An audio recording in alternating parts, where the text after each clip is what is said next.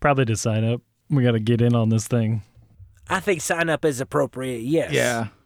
Wait, wait, wait. Before we go, I've been in this situation before, and we failed at coming up with a team name really poorly. Like, we just never did it. So, is there a team name situation that we want to use before we go over there? I will say we are part of the Fire Breathing Kittens Guild, and that does sound ferocious, does it not? It does. I don't know why we didn't think about that the other time that I was in a fighting tournament. In hindsight, They say hindsight's twenty twenty, and you've only got one eye, so that's like twenty ten. that's true. I think it's just 20.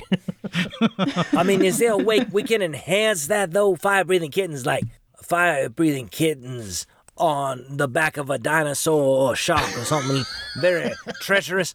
You know what I'm saying? Like, I like it. What about like fire krakens? I don't The know. fire breathing tiger kittens. Ooh, Ti- I kittens like of it. tigers. Ignatius, you again, you reveal your genius.